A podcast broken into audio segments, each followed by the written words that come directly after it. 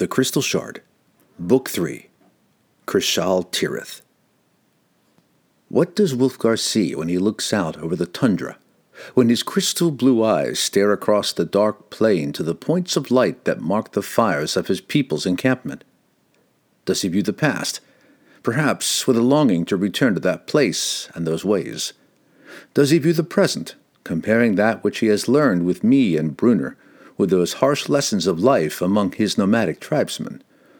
Or does Wulfgar see the future, the potential for change, for bringing new and better ways to his people? A bit of all three, I would guess.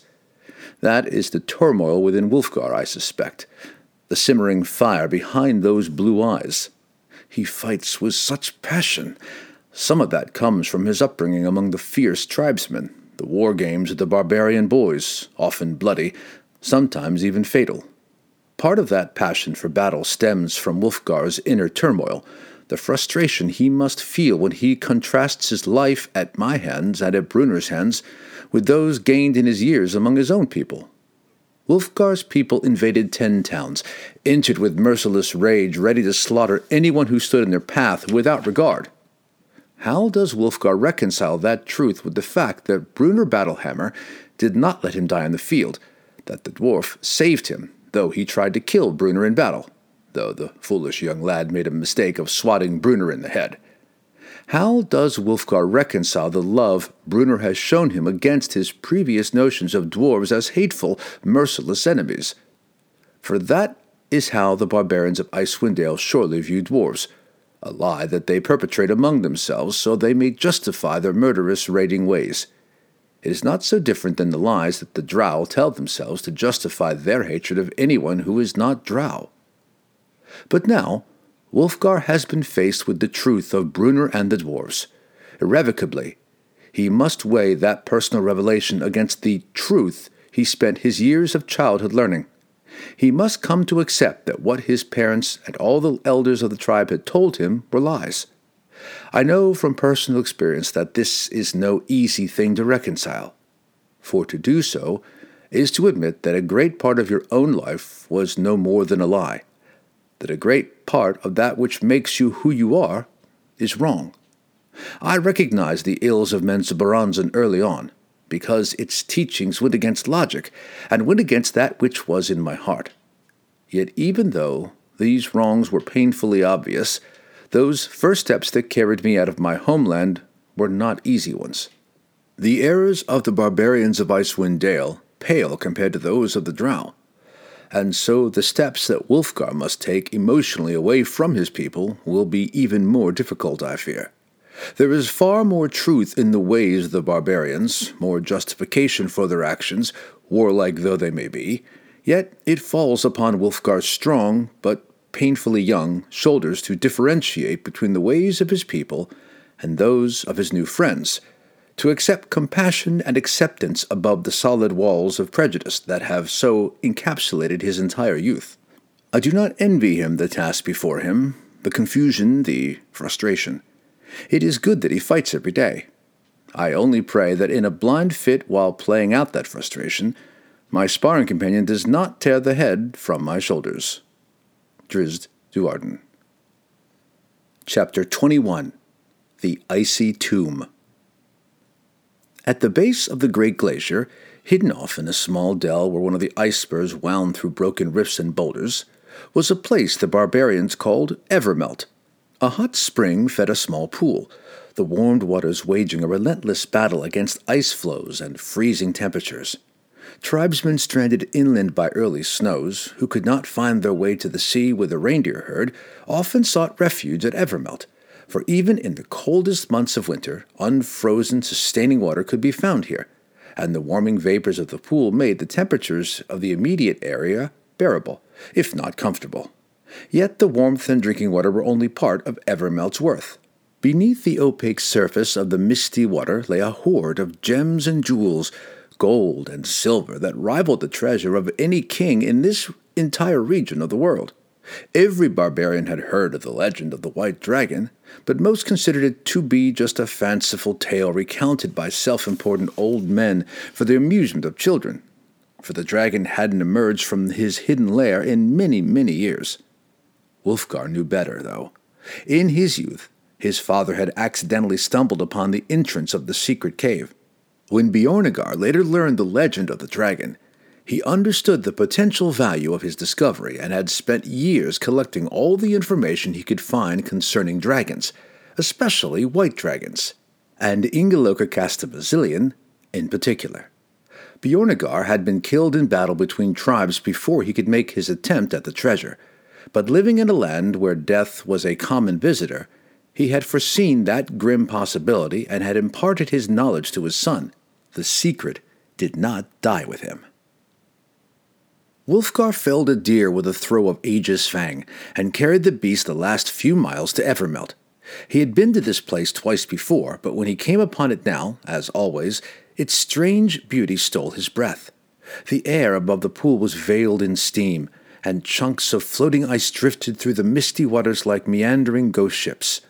The huge boulders surrounding the area were especially colorful, with varying hues of red and orange, and they were encapsulated in a thin layer of ice that caught the fire of the sun and reflected brilliant bursts of sparkling colors in startling contrast to the dull gray of the misted glacier ice. This was a silent place, sheltered from the mournful cry of the wind by walls of ice and rock, free of any distractions.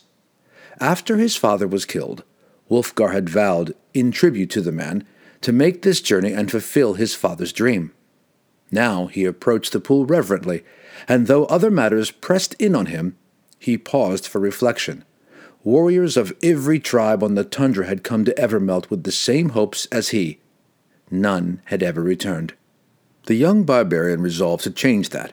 He firmed his proud jaw and set to work skinning the deer. The first barrier that he had to overcome was the pool itself. Beneath its surface, the waters were deceptively warm and comfortable, but anyone who emerged from the pool in the air would be frozen dead in minutes. Wulfgar peeled away the hide of the animal and began scraping away the underlying layer of fat. He melted this over a small fire until it attained the consistency of thick paint, then smeared it over every inch of his body.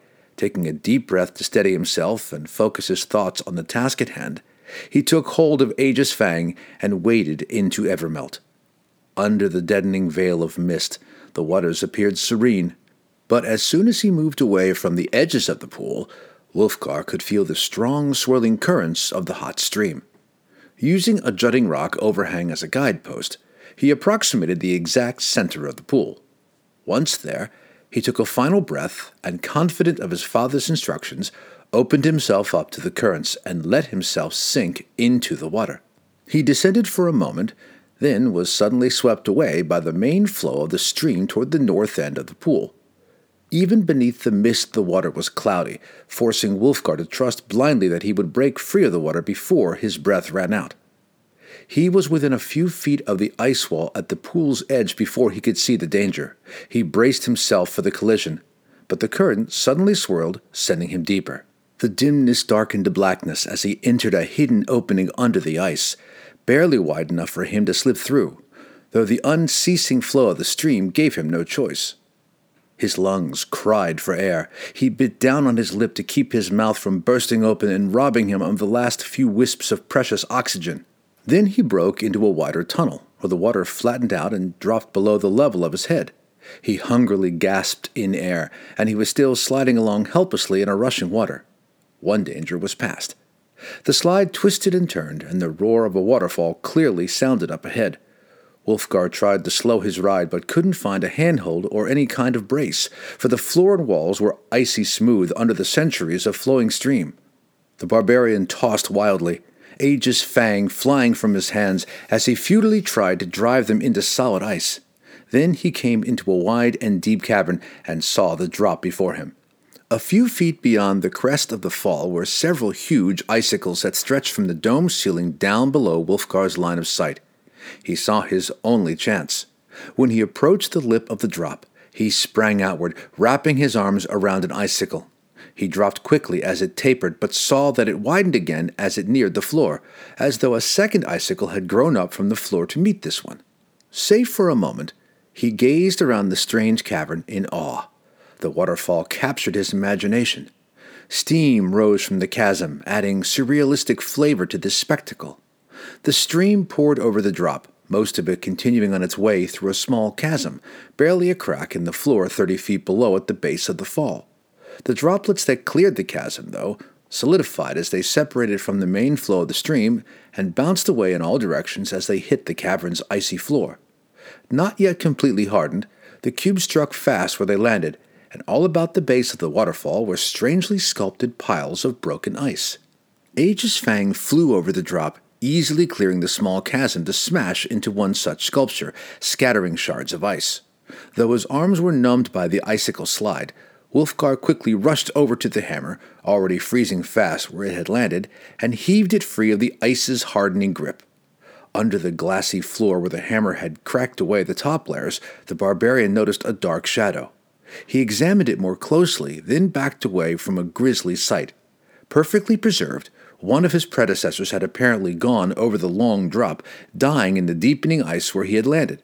How many others, Wulfgar wondered, had met the same fate? He didn't have time to contemplate it further. One of his other concerns had been dispelled, for much of the cavern's roof was only a few feet below the daylit surface, and the sun found its way in through those parts that were purely ice.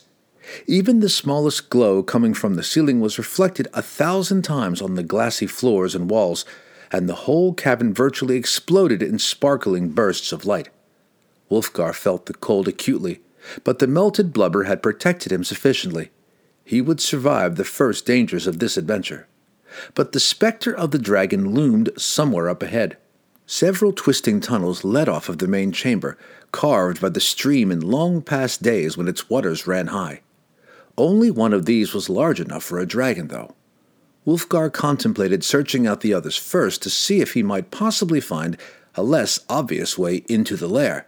But the glare and distortions of light, and the countless icicles hanging from the ceiling like a predator's teeth, dizzied him, and he knew that if he got lost or wasted too much time, the night would fall over him, stealing his light and dropping the temperature below even his considerable tolerance.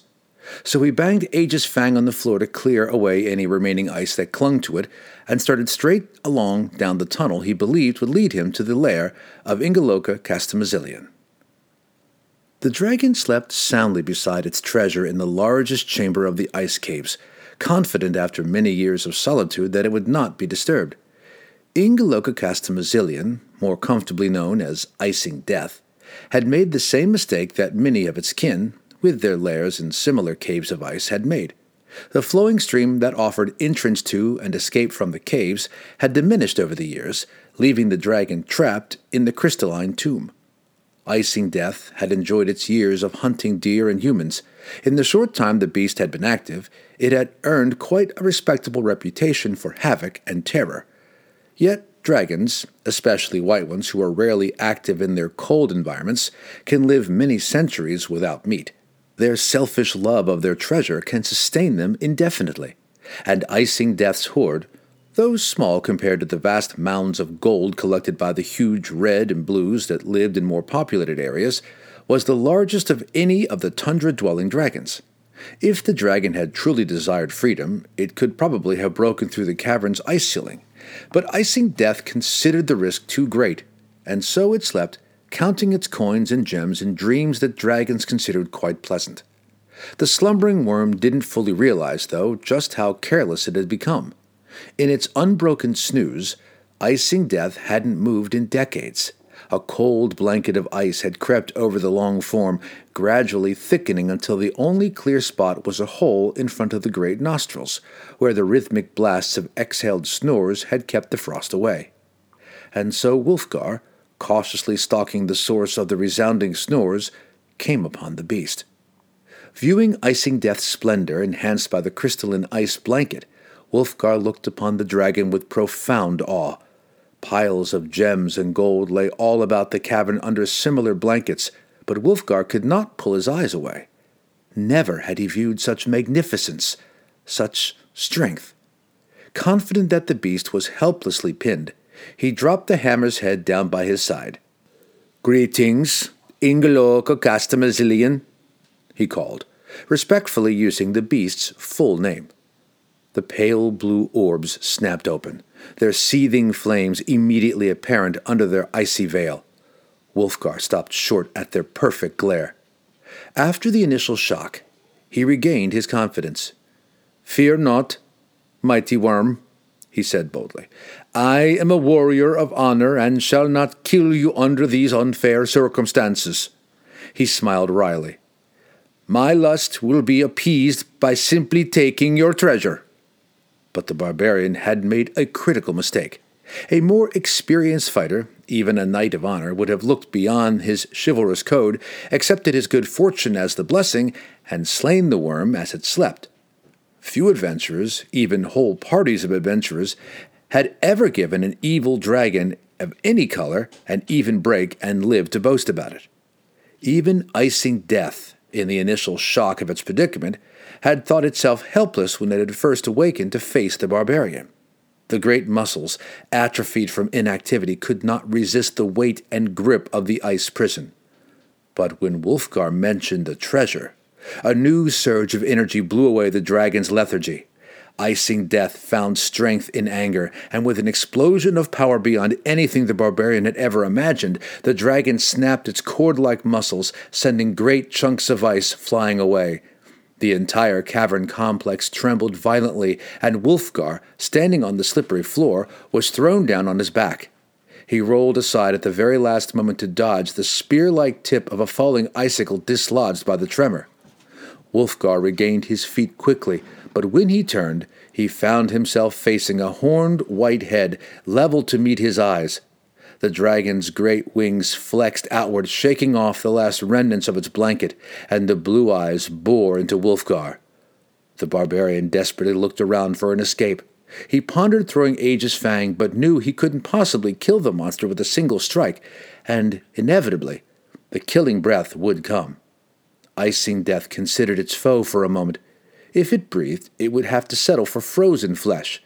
It was a dragon, after all, a terrible worm, and it believed, probably rightly so, that no single human could ever defeat it. This huge man, however, and particularly this magical hammer, for the dragon could sense its might, disturbed the worm. Caution had kept icing death alive through many centuries. It would not close to melee with this man. The cold air gathered in its lungs. Wulfgar heard the intake of air and reflexively dove to the side. He couldn't fully escape the blast that followed a frosting cone of unspeakable cold, but his agility combined with the deer blubber kept him alive. He landed behind a block of ice, his legs actually burned by the cold and his lungs aching. He needed a moment to recover, but he saw the white head lifting slowly into the air, taking away the angle of a meager barrier. The barbarian could not survive a second breath. Suddenly, a globe of darkness engulfed the dragon's head, and a black shafted arrow, and then another, whirred by the barbarian and thudded unseen behind the blackness. Attack, boy! Now! cried Drizzt Do'Urden from the entrance to the chamber. The disciplined barbarian instinctively obeyed his teacher. Grimacing through the pain, he moved around the ice block and closed in on the thrashing worm. Icing Death swung its great head to and fro, trying to shake free of the Dark Elf's spell. Hate consumed the beast as yet another stinging arrow found its mark. The dragon's only desire was to kill. Even blinded, its sense was superior. It marked out the drow's direction easily and breathed again. But Drizzt was well versed in dragon lore. He had gauged his distance from icing death perfectly, and the strength of the deadly frost fell short. The barbarian charged in on the distracted dragon's side and slammed Aegis Fang with all of his great might against the white scales. The dragon winced in agony. The scales held under the blow, but the dragon had never felt such strength from a human and didn't care to test its hide against a second strike. It turned to release a third blast of breath on the exposed barbarian, but yet another arrow cracked home. Wulfgar saw a great gob of dragon blood splatter on the floor beside him, and he watched the globe of darkness lurch away. The dragon roared in anger. Aegis Fang struck again, and a third time. One of the scales cracked and flaked away, and the sight of exposed flesh renewed Wulfgar's hopes of victory. Icing Death had lived through many battles, though, and was far from finished. The dragon knew how vulnerable it was to the powerful hammer and kept its concentration focused enough to retaliate. The long tail circled over the scaly back and cracked into Wulfgar just as the barbarian had begun another swing. Instead of the satisfaction of feeling Aegis Fang crushing through dragon flesh, Wulfgar found himself slammed against a frozen mound of gold coins twenty feet away. The cavern spun all about him. His watering eyes heightened the starred reflections of light and his consciousness slipping away. But he saw Drizzt, scimitars drawn, advancing boldly toward icing death. He saw the dragon poised to breathe again. He saw, with crystalline clarity, the immense icicle hanging from the ceiling above the dragon. Drizzt walked forward. He had no strategy against such a formidable foe. He hoped that he would spot some weakness before the dragon killed him. He thought that Wulfgar was out of the battle and probably dead after the mighty slash of the tail, and was surprised when he saw sudden movement off to the side.